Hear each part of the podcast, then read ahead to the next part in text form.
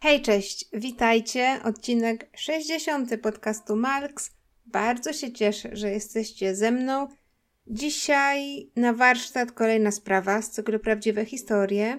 Będzie to sprawa zaginięcia, także przygotujcie się, weźcie herbatkę, zróbcie kawę, idźcie na spacer ze słuchawkami w uszach, czy jakkolwiek tam słuchacie podcastów.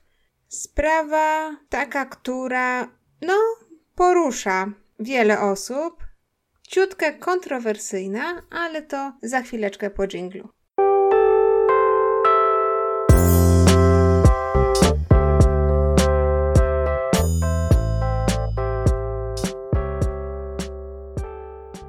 Bohaterką dzisiejszej historii będzie Heather Elvis. Heather urodziła się 30 czerwca 1993 roku w południowej Kalifornii w Stanach Zjednoczonych. Heather miała dwójkę rodzeństwa, starszego brata oraz młodszą siostrę. Była taką typową amerykańską dziewczyną. Ludzie mówili, że z natury była dobra, miała dobre serce.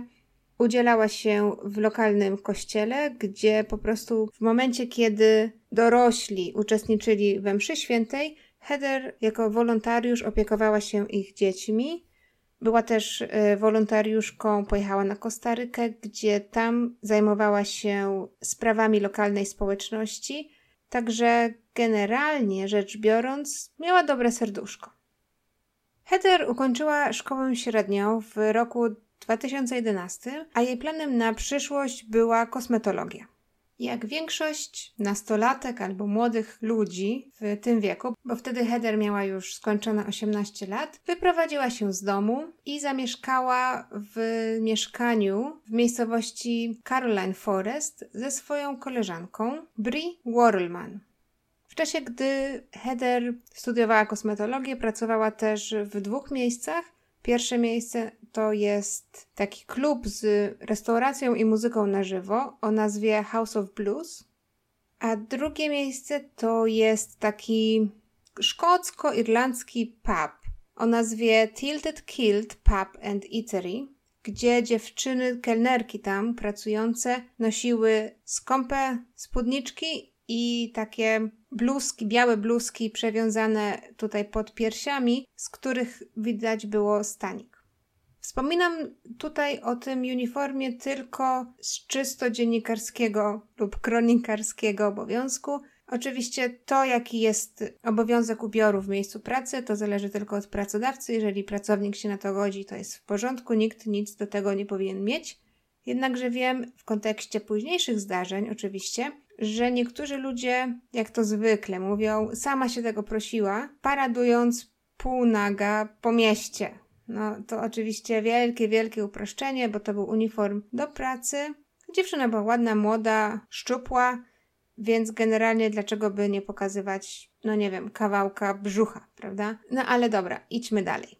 Ostatnią rzeczą o Heather, którą chciałam Wam teraz powiedzieć, jest to, że tak jak zwykła nastolatka, młoda kobieta, lubiła korzystać z Twittera, z Facebooka, była bardzo aktywna na social mediach. Tam też się działo to, co dzieje się normalnie w życiu każdego młodego człowieka, więc zdjęcia, komentarze, przemyślenia i takie tam rzeczy. Także tu warto wiedzieć, że social media też grały istotną rolę w życiu Heather.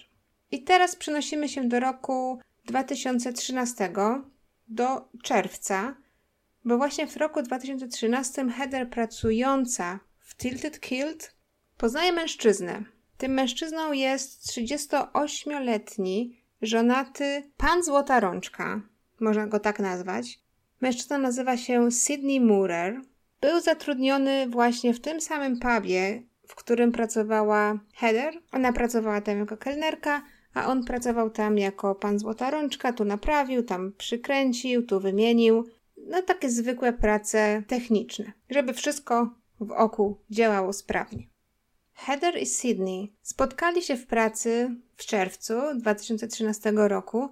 Ona miała wtedy 20 lat, a on 38. Później ludzie z otoczenia Heather opisywali to, jak ona się w nim zadłużyła, tak jak taka wczesna nastolatka. Robiła do niego maślane oczy, gdzieś tam próbowała z nim flirtować, szukała go wzrokiem, jeżeli widziała, że jest w pracy, gdzieś tam próbowała koło niego być. I pomimo tej dużej różnicy wieku, bo to jest prawie 20 lat, on był prawie dwa razy starszy od Heather, zdawało się to nikomu nie przeszkadzać. I gdy Heather flirtowała z Sydneyem, no ona była naprawdę piękną dziewczyną, więc on odwzajemniał te flirty. Pomimo tego, że Sydney był y, żonaty. Żona Sydneya nazywała się Tami i mieli razem trójkę dzieci.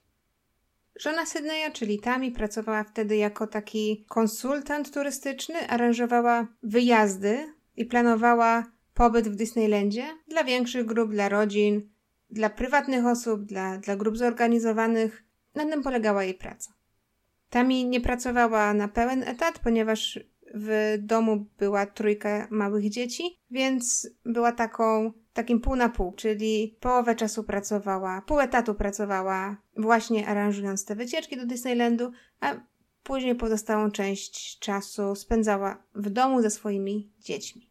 I teraz tak, Heather i Sydney poznali się na początku w czerwcu, a już w lipcu Heather zaczęła tweetować o ich relacji. Czyli pojawiały się na Twitterze jej wpisy takie dosyć, no powiedziałabym, pikantne, na pograniczu, takie troszeczkę seksualne nawet. Mówiła, że zaczęli na nią działać starsi faceci, że ma ochotę na starszych facetów.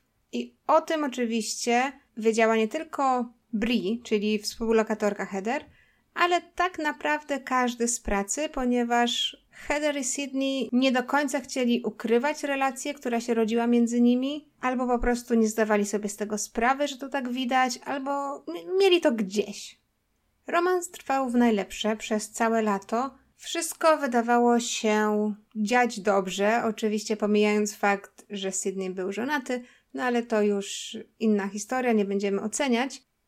I tu nagle we wrześniu na Twitterze Heather pojawił się wpis, który mówił, że Once upon a time, an angel and a devil fell in love.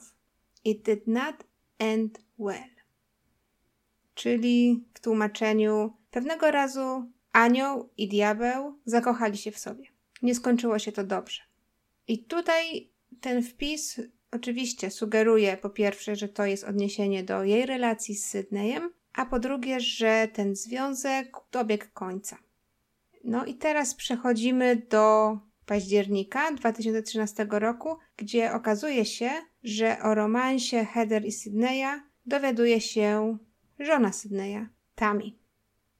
I teraz przenosimy się na zupełnie nowy level w tej historii. Wyobraźcie sobie Tami, 40-letnią mamę trójki dzieci, która na pół etatu pracuje jako agentka turystyczna, czyli wyprawia szczęśliwe rodziny do Disneylandu, a większą część swoich dni spędza w domu opiekując się swoimi dziećmi, odkrywa nagle, że mąż ją zdradza.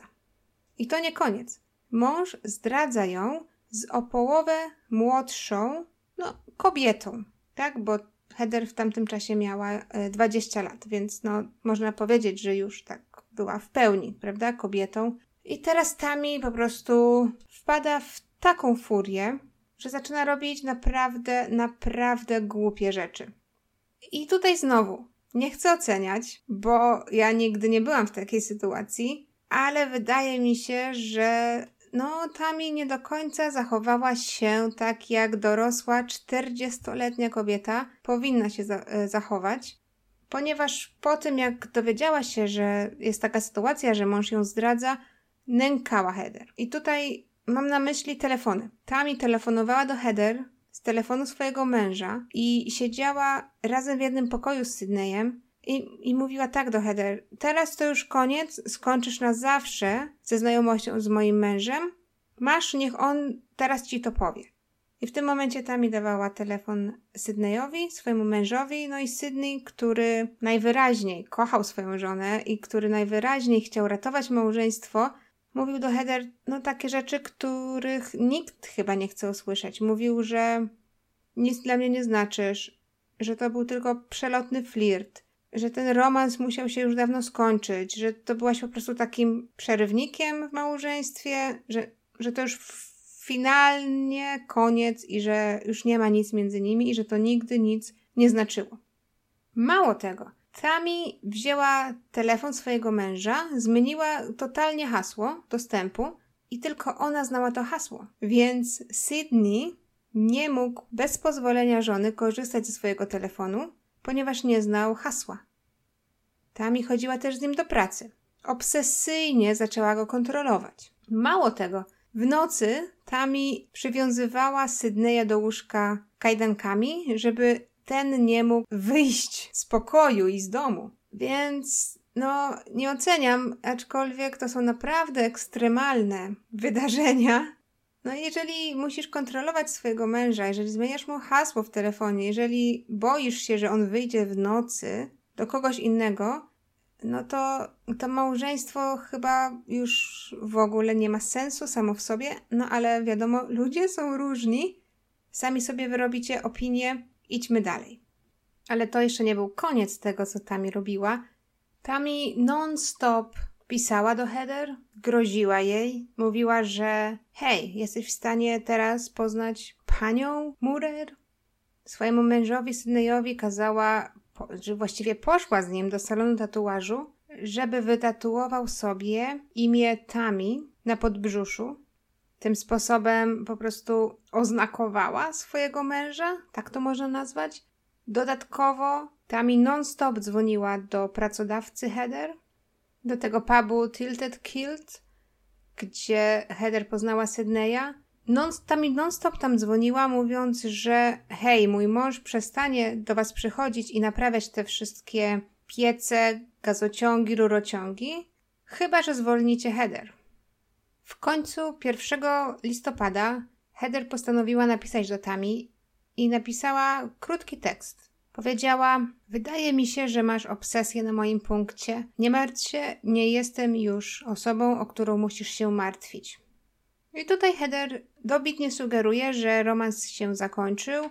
Przestań do mnie pisać, już nie chcę mieć nic wspólnego z twoim mężem.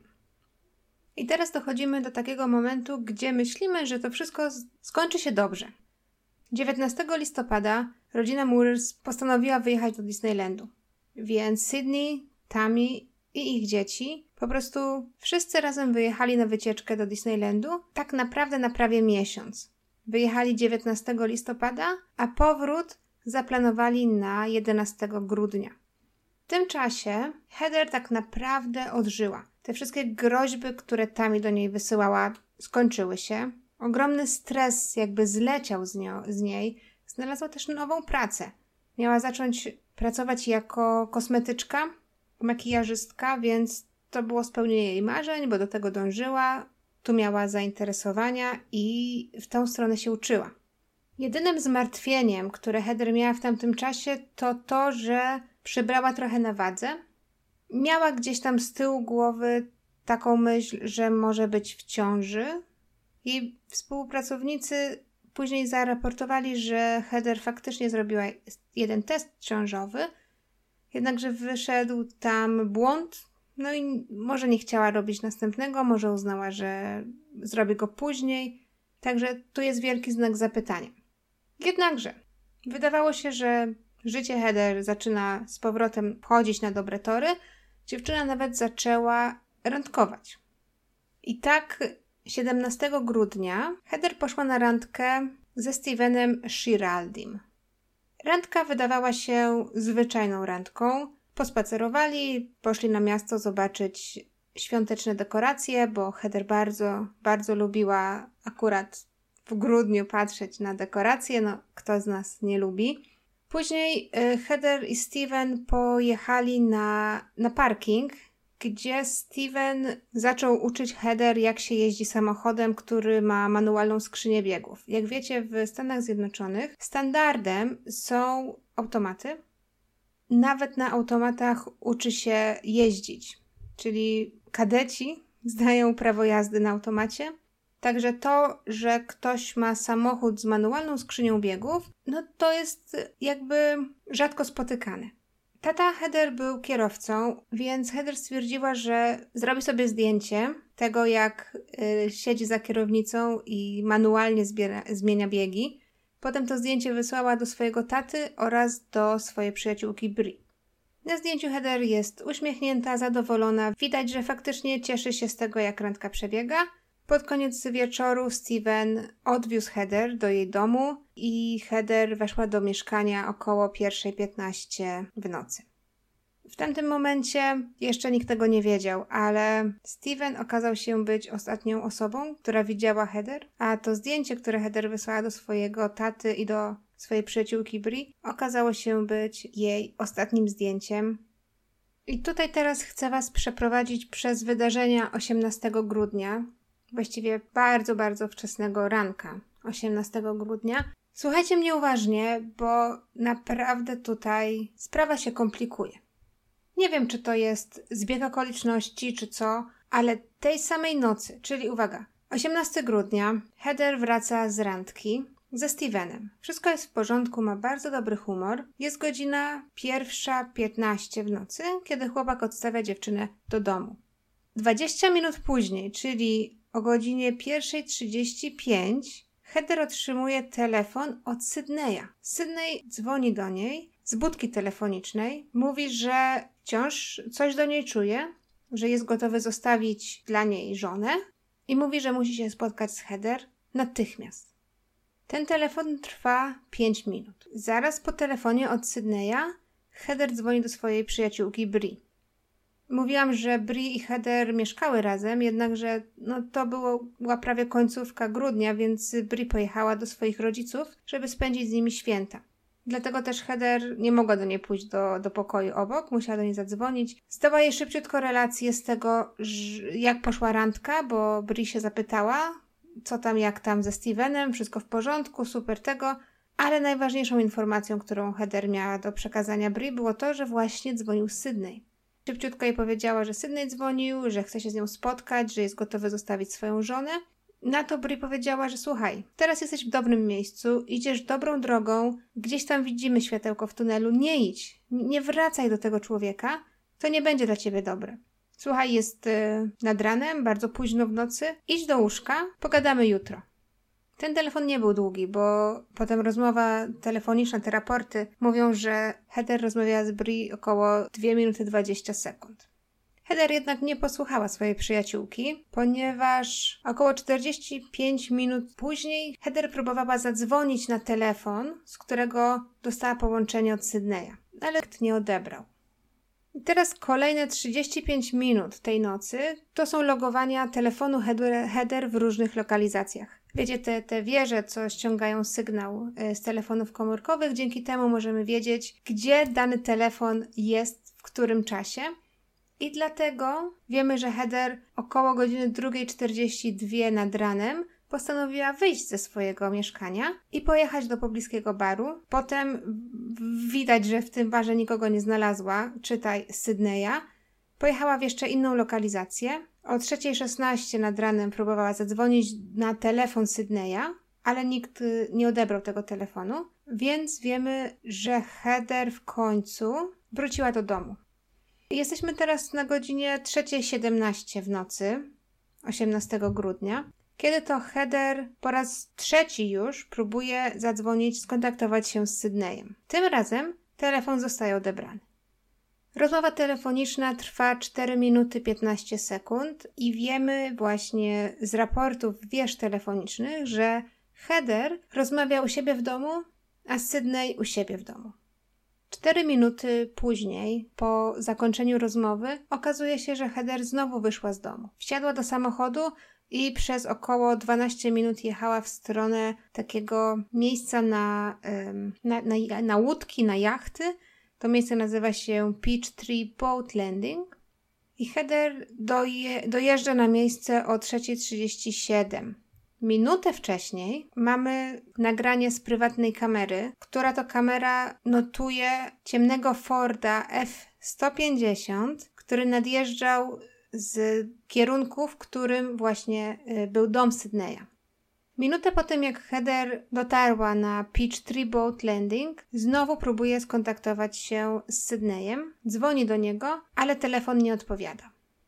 Minutę później Heather dzwoni ponownie, znowu nikt nie odpowiada.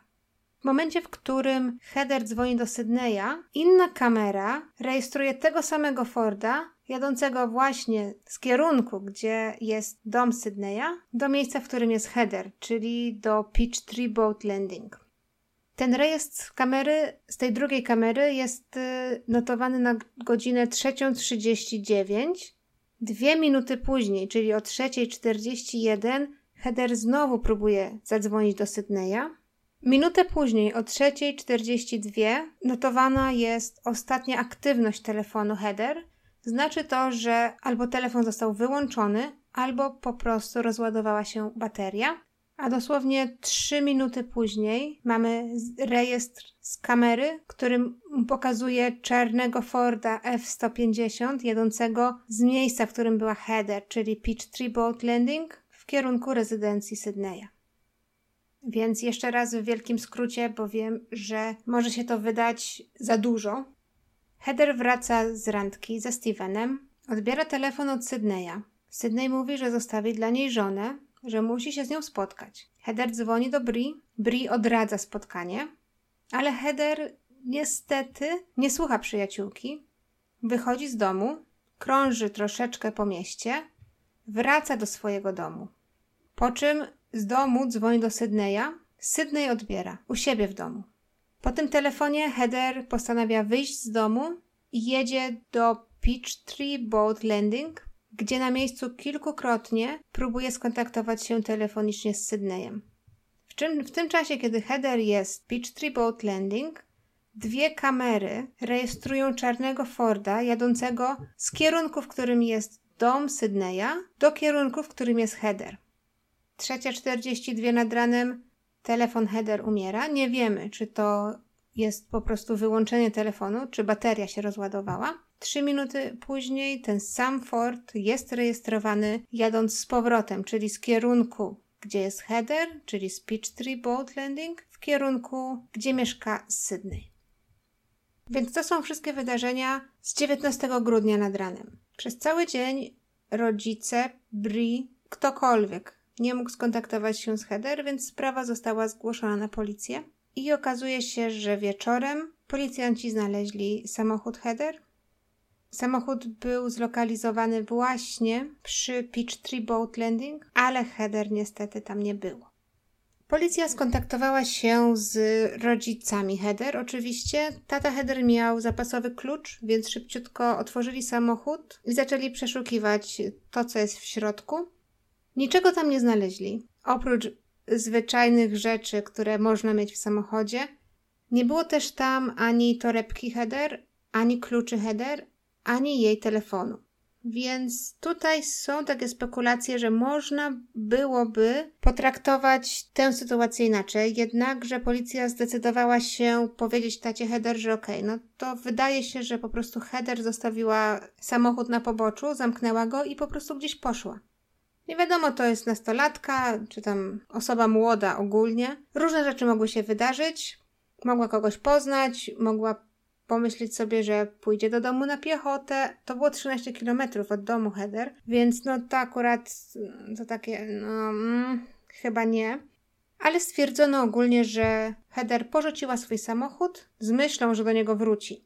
Więc w tym momencie policja powiedziała tacie Heather, że hej, skoro masz kluczyki, skoro jesteś jej ojcem, to po prostu weź ten samochód, niech on na tym poboczu nie stoi. Dlaczego nie pomyślano inaczej? Dlaczego od razu nikt nie przyszedł, wiecie, z rękawiczkami, z tym proszkiem do mm, wyłapywania odcisków palców? No dlatego, że w tamtym okresie, w tamtym czasie policja myślała, że Heather po prostu sobie poszła i że to nie jest ani miejsce zbrodni, ani nic takiego nadzwyczajnego i że wszystko samo się rozwiąże. Oczywiście też od razu skontaktowano się z tym chłopakiem, ze Stevenem, z którym um, Heather była na randce. Jednakże oczyszczono go od razu z zarzutów, ponieważ wszystkie jego zeznania okazały się kleić ze sobą. Tak samo Bri powiedziała policji, że Heather do niej zadzwoniła od razu po tym, jak randka się skończyła.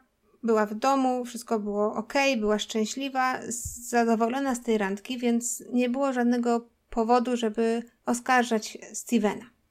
No i teraz ważne jest, żeby Wam wspomnieć tutaj dwie rzeczy, zanim przejdziemy dalej. Pierwsza rzecz pewnie Was nie, nie zaskoczy, ale okazuje się, że Sydney był posiadaczem czego? No właśnie, ciemnego Forda F-150.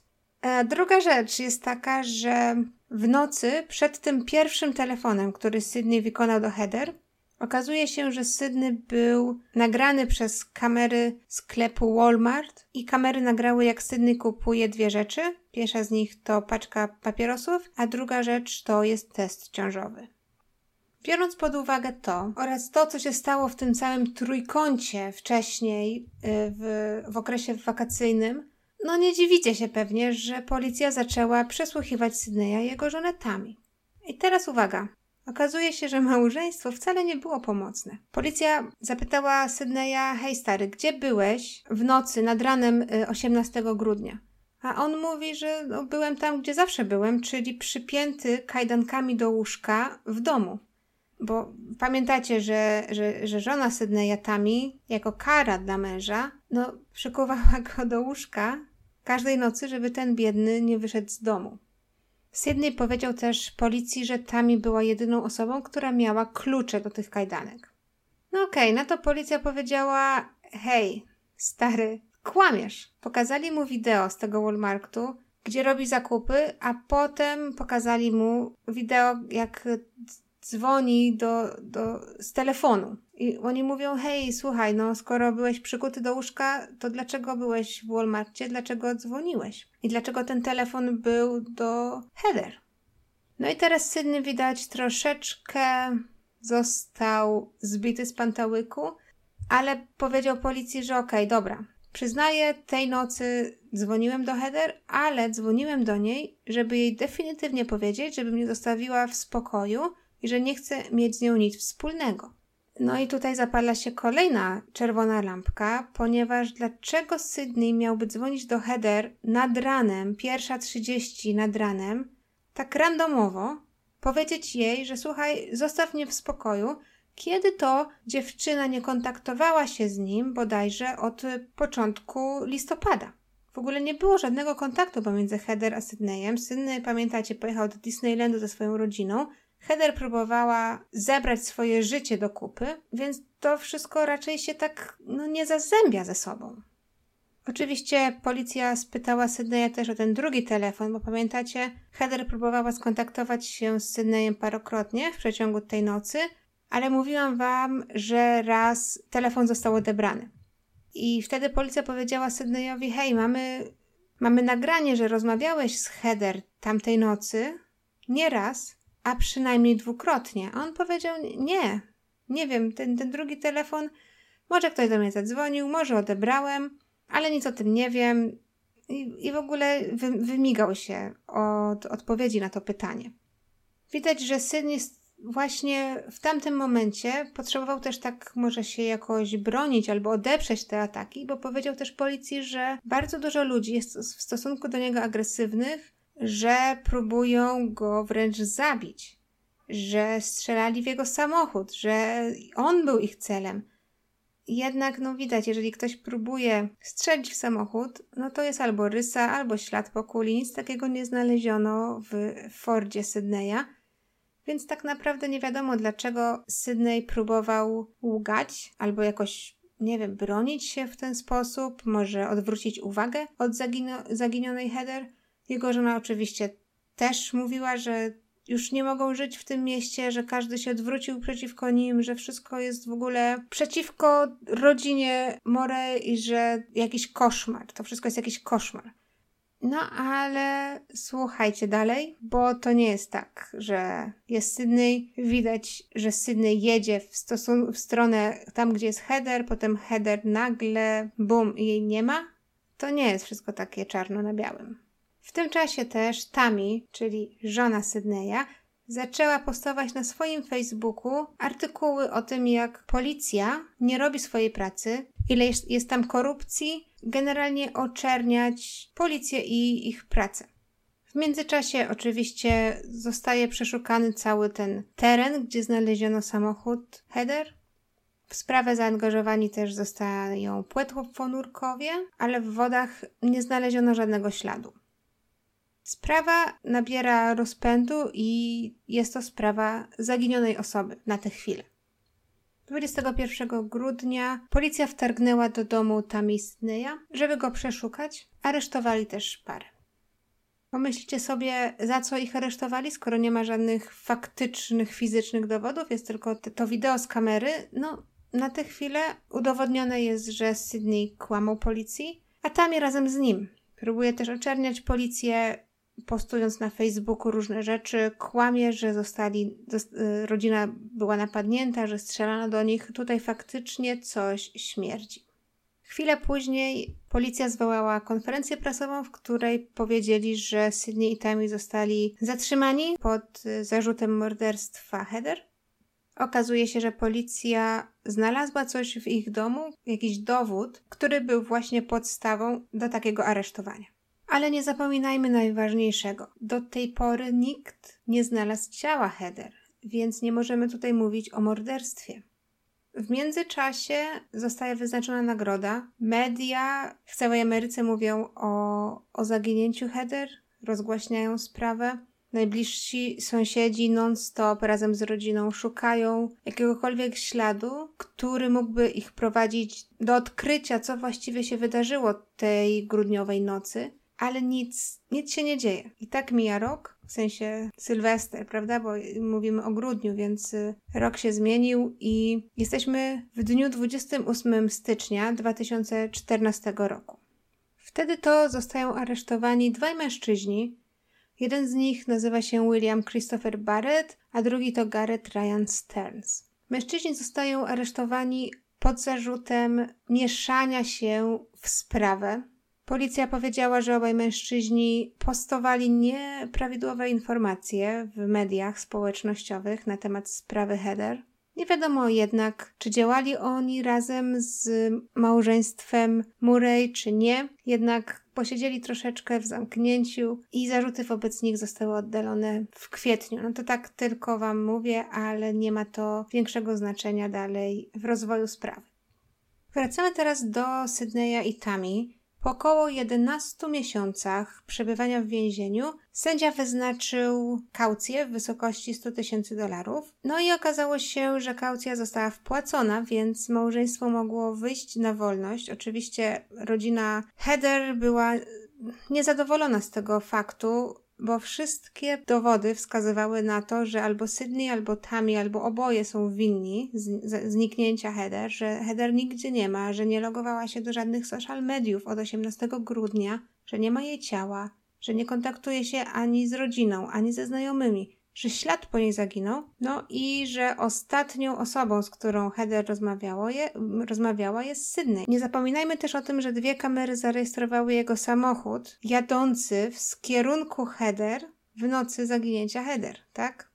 Więc rodzina y, Heather no, nie była zadowolona z faktu, że małżeństwo wychodzi na wolność, że wychodzi na wolność, no w cudzysłowie, bo jakby Kaucja została wpłacona, mogą wyjść z więzienia, jednakże zarzuty morderstwa nadal ich obowiązują.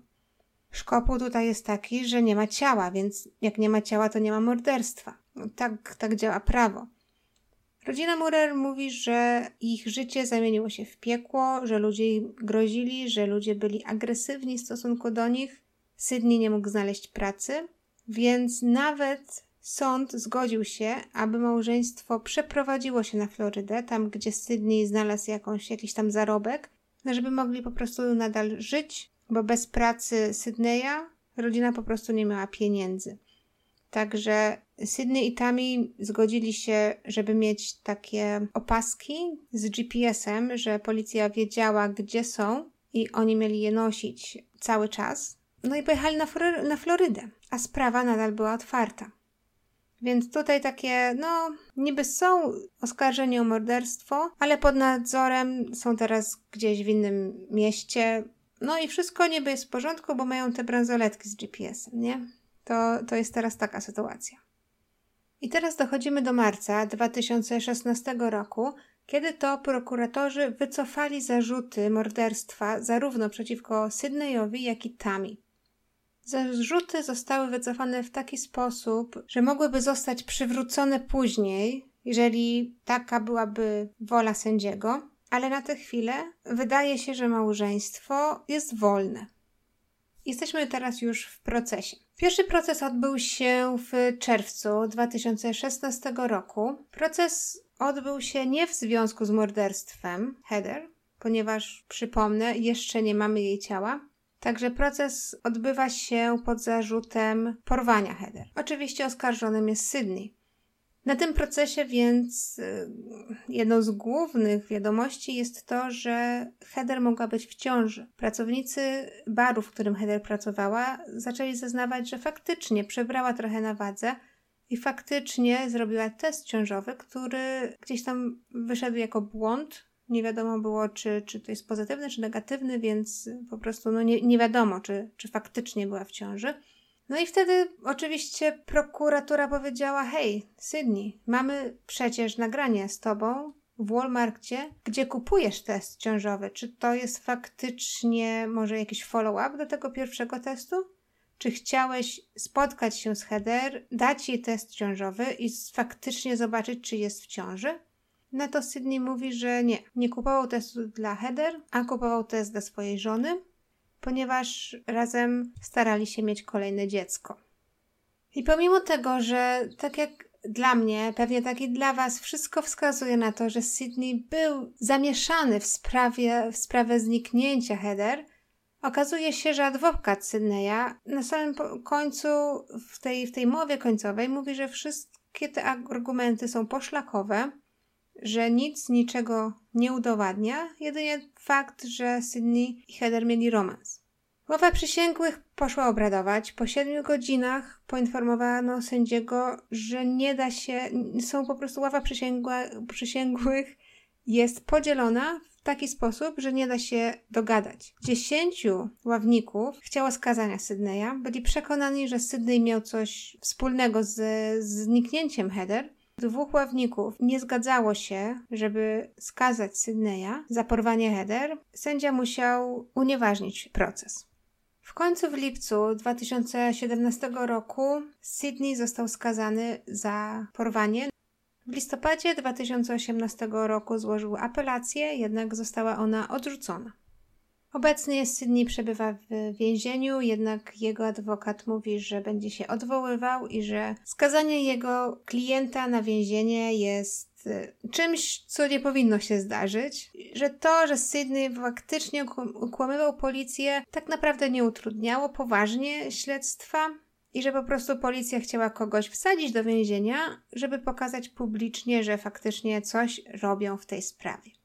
No, widać tutaj trafił swój na swego. Proces y, Tami też się odbył w kwietniu 2018 pod zarzutem oczywiście porwania i w październiku okazało się, że Tami też trafi do więzienia. Tami została skazana na 30 lat więzienia za te wszystkie zbrodnie, o które została oskarżona i później jej mąż Sydney po następnym procesie również został skazany na 30 lat więzienia. Oszczędziłam już Wam tego, tych takich szczególików, tutaj proces, tam proces, tu unieważnienie, tu apelacja, już po prostu jest tego bardzo, bardzo dużo. Kto chce, no to bardzo proszę, wgłębijcie się, jeżeli jesteście zainteresowani. Na ten moment uznaję, że to ten odcinek jest już i tak długi, że niepotrzebne Wam jest to. Historia końcowa jest taka, że oboje zostali skazani na 30 lat y, więzienia.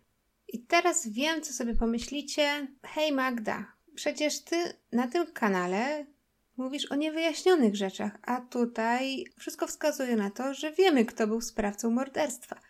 Tak, ja wam na to odpowiadam. Na razie nie wiadomo, czy było jakiekolwiek morderstwo. Nie ma ciała. Małżeństwo Murer zostało skazane nie za samo morderstwo, za usiłowanie może, za porwanie, za jakieś zamieszanie w sprawie, za to, że kłamali policji. Gdzieś tam jeszcze była mowa o tym, że oboje dopuszczali się na gości w miejscach publicznych, za, za takie rzeczy. No i oczywiście za to wszystko, co tam krążyło o nich, jasne, bo no, nie wydaje mi się, że za nagość w miejscu publicznym dostajesz 30 lat więzienia Ale pomimo tego, że wszystko wydaje się takie, że wszystko wiadomo, że Sydney został przecież na, na, kamerze, że kupował te wszystkie rzeczy, że dzwonił, że, że wywabił tą header z mieszkania i to i tamto. Są teorie w internecie o tym, co stało się z header. I teraz Wam je przedstawię szybciutko. Pierwsza teoria jest taka, że Heather zdecydowała się w końcu sama z siebie wyjechać, zniknąć z powierzchni ziemi, miała już dosyć, że to wszystko było dla niej psychicznie za dużo, że bardzo możliwe przecież, że była w ciąży, że Sydney ją nienawidził, że nie chciał się rozstać z żoną i szperając przez Twittera Heather, są tam takie posty typu bilet w jedną stronę do Tajlandii. Albo mówią, że nie mogę uciec od swoich problemów. Patrz, jak bukuję bilet do Tajlandii. Ja osobiście w to nie wierzę, no, ponieważ to była tylko dwudziestolatka, wiadomo, mamy różne fazy w życiu, wiadomo, różne rzeczy postujemy w social mediach, jesteśmy szczęśliwi, jesteśmy źli, jesteśmy rozżaleni, zestresowani. To się zdarza. Także tylko dla Was taka teoria, ale nie wydaje mi się, że dużo ludzi w nią wierzy. Teoria numer dwa jest taka, że tata y, Heather mógłby być zamieszany w jej zniknięcie lub zabójstwo. Teraz tak, dlaczego o tym nie wspomniałam wcześniej? Ponieważ to jest takie, no nie wiadomo, czy tu komuś wierzyć, czy nie. Trzy rzeczy, które jakby budują tę teorię są. Rzecz numer jeden jest taka, że ojciec Heather ma domek w pobliżu miejsca jej zaginięcia co może świadczyć o tym, że mógł albo ją tam ukryć, albo ją tam przetrzymywać. Nie wiadomo. Rzecz numer dwa jest taka, że podobno, podobno ojciec Heather ją, ją molestował. Skąd to wiemy?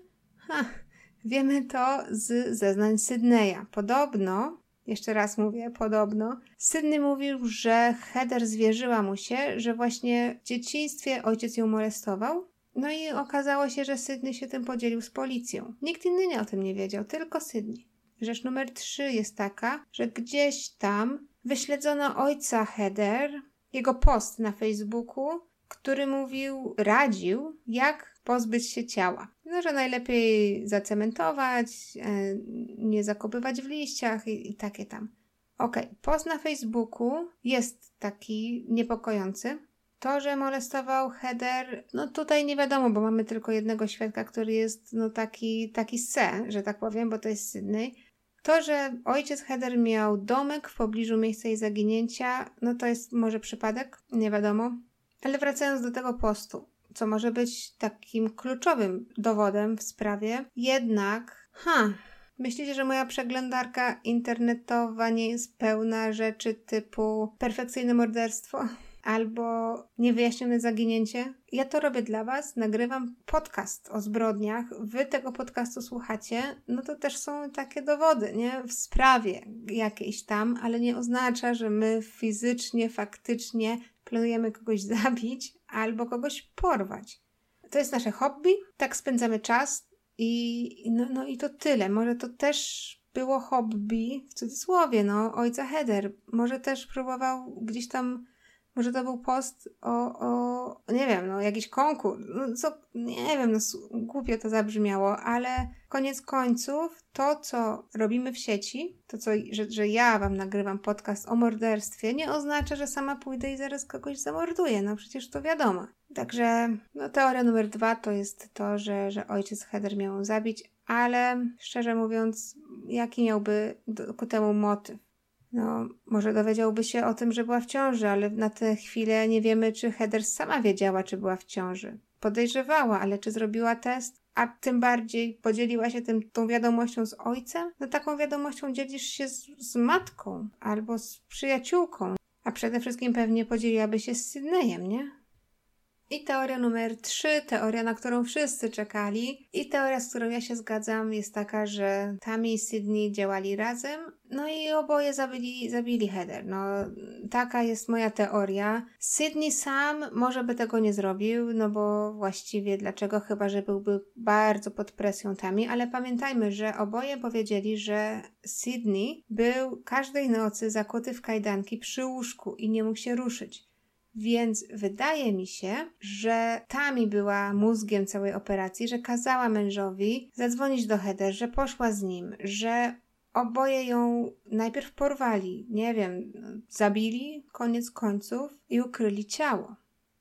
Pamiętajmy, że Tami wcześniej też groziła Heather wielokrotnie. Powiedziała: Zostaw mojego męża w spokoju. Groziła jej, że do, do niej pójdzie i coś jej zrobi. A widzimy, że Sydney, no już jakby pomijając fakt, że zdradził żonę, no to był takim trochę pantoflarzem, no bo kto o zdrowych zmysłach, nawet jeżeli faktycznie chcesz ratować małżeństwo, kto się da codziennie, co noc przykuwać kajdankami do łóżka, albo siłą zaciągnąć do studia tatuażu, żeby sobie wytatuować imię swojej małżonki na podbrzuszu.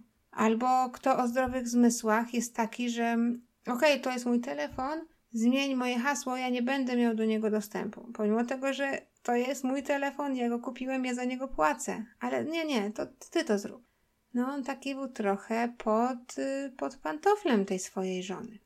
Ale koniec końców najba- najbardziej obciążający dowód na to, że tam i Sydney mieli coś zwią- związanego z, ze zniknięciem Heather, jest ten, ym, to wideo tego Forda, który jedzie po pierwsze od strony mieszkania Murerów do miejsca, gdzie była Heather, bo wiemy, że tam była, bo tam się logował jej telefon, no i parę minut później z powrotem, tą samą drogą. I pamiętajmy, co się stało. Z tego co wiemy, Sydney dzwoni do Heather, mówi, że jest gotowy zostawić swoją żonę i być z Heather. Heather w tym momencie myśli może, że jest w ciąży z Sydneyem, że na pewno go kocha albo jest zauroczona. Jedzie go spotkać. No i wtedy Tami niestety jest w samochodzie razem z Sydneyem, gdzieś tam się ukrywa na tylnym siedzeniu. Sydney podjeżdża do Heather, mówi chodź, chodź, w końcu będziemy razem. Heather mu ufa, bo dlaczego nie? No i wtedy wsiada do samochodu, no i reszta jest niewiadoma, ale możemy się domyślać, że no po prostu to była szybka akcja i niestety małżeństwo zabiło dziewczynę bo wiemy, że telefon header znika, nie ma kontaktu z telefonem header, a parę minut później kamera nagrywa Forda jadącego z powrotem. Co do tego, gdzie jest ciało Heather, dlaczego go nie znaleziono, no tutaj przypuszczam, że mogły wydarzyć się dwie rzeczy. Pierwsza rzecz mogła być taka, że Sydney i Tammy zabili Heather i potem wpakowali ciało do swojego Forda i gdzieś po drodze albo parę dni później wyrzucili ciało w kompletnie innym miejscu. Druga rzecz, y, taka moja teoria, mówi, że Sydney i nie zabili Heather na miejscu, ale zawieźli ją gdzieś indziej, torturowali ją. Może Tammy miała taką, wiecie, nie wiem, poczucie, żeby tą całą presję z siebie wyrzucić, żeby ją, nie wiem, pobić, albo obciąć jej włosy, albo jej, no nie wiem, um, poharatać twarz, no cokolwiek, cokolwiek, co, nie wiem, co takie umysły mogą mieć w środku. No ale Tami niestety, chyba się zgadzamy, nie była normalna, więc mogła tej biednej dziewczynie zrobić cokolwiek. I później po torturach zabili Heather i znowu wyrzucili ciało w jakiejś innej lokalizacji, dlatego po prostu policja, pomimo tego, że przeszukiwała terytoria, w oku e, miejsca, gdzie znaleźli samochód Heather, no nic nie znaleźli. W tym momencie rodzina Heather jest też taka deklaracja z ich strony, że usiądą razem z Sydneyem i Tami w jakimś pokoju i faktycznie tak na spokojnie z nimi są w stanie porozmawiać, żeby tylko dowiedzieć się, co wydarzyło się ich córce. Także ze strony rodziny Elvis jest taka wola, bo faktycznie bardzo, bardzo, bardzo chcą zamknąć tą sprawę, dowiedzieć się, czy faktycznie Heather jeszcze żyje. Oczywiście mają nadzieję, że jeszcze żyje, ale no wszystkie dowody wskazują na to, że no niestety, ale coś naprawdę złego się stało. Moim zdaniem jest jakiś niedosyt, prawda? I moim zdaniem jedyną, jedynym wyjściem na to, żeby dowiedzieć się faktycznie, co stało się Heather, bo to, że Sydney i Tammy mieli z tym coś wspólnego, no to ja nie wątpię. Jedynym wyjściem na to, żeby dowiedzieć się faktycznie, co stało się Heather, jest to, żeby oni zaczęli mówić. Są w osobnych więzieniach, oboje są skazani na 30 lat więzienia i może się tak stać, że jedno lub drugie dostanie jakiś deal, że hej, słuchaj, te 30 lat, no to jest dosyć dużo, jak wyjdziesz z więzienia, już będziesz po 60 czy przy, przy 70, co ci z życia zostanie? obniżymy ci ten wyrok, ale powiedz faktycznie, co się stało. Czy twój mąż, czy twoja żona, co zrobili, kto to zrobił, czy zabiliście, gdzie zabiliście, co zrobiliście z ciałem. Jest taka możliwość, że ludzie w zamknięciu, no oni, wiecie, on zdradził swoją żonę, ona go traktowała jak śmiecia, przykuwając go do łóżka, tatuując go, w ogóle nie wiadomo jeszcze co. Gdzieś tam jeszcze w social mediach kiedyś Tami napisała do swojej koleżanki, że ona tak też ma chłopaka. To ich małżeństwo było takie bardzo, bardzo toksyczne. Mi się nie wydaje, że oni się kochali tak do szaleństwa. Oni się raczej tak toksycznie kochali. Więc może tak się stać, że jedno na drugiego w końcu coś nagada. Oby, oby tak się kiedyś stało i oby rodzina Heather po prostu zamknęła tę sprawę. No, ja już na tę chwilę, no nie wiem, co, co, co, co, co lepsze, czy żyć w takim malutkim płomyczku nadziei, że faktycznie moja córka tak bardzo nienawidziła swojego życia, że zdecydowała się pojechać do Tajlandii, czy gdziekolwiek indziej, ale żyje tam. Chociaż no, ten płomyczek nadziei jest taki naprawdę, naprawdę malusieńki. Czy z drugiej strony wiedzieć, że no niestety to się stało, źli ludzie zabili moje dziecko, no ale przynajmniej powiedzą mi, gdzie jest ciało, co z nim zrobili i przynajmniej no pochowamy ją tak jak należy.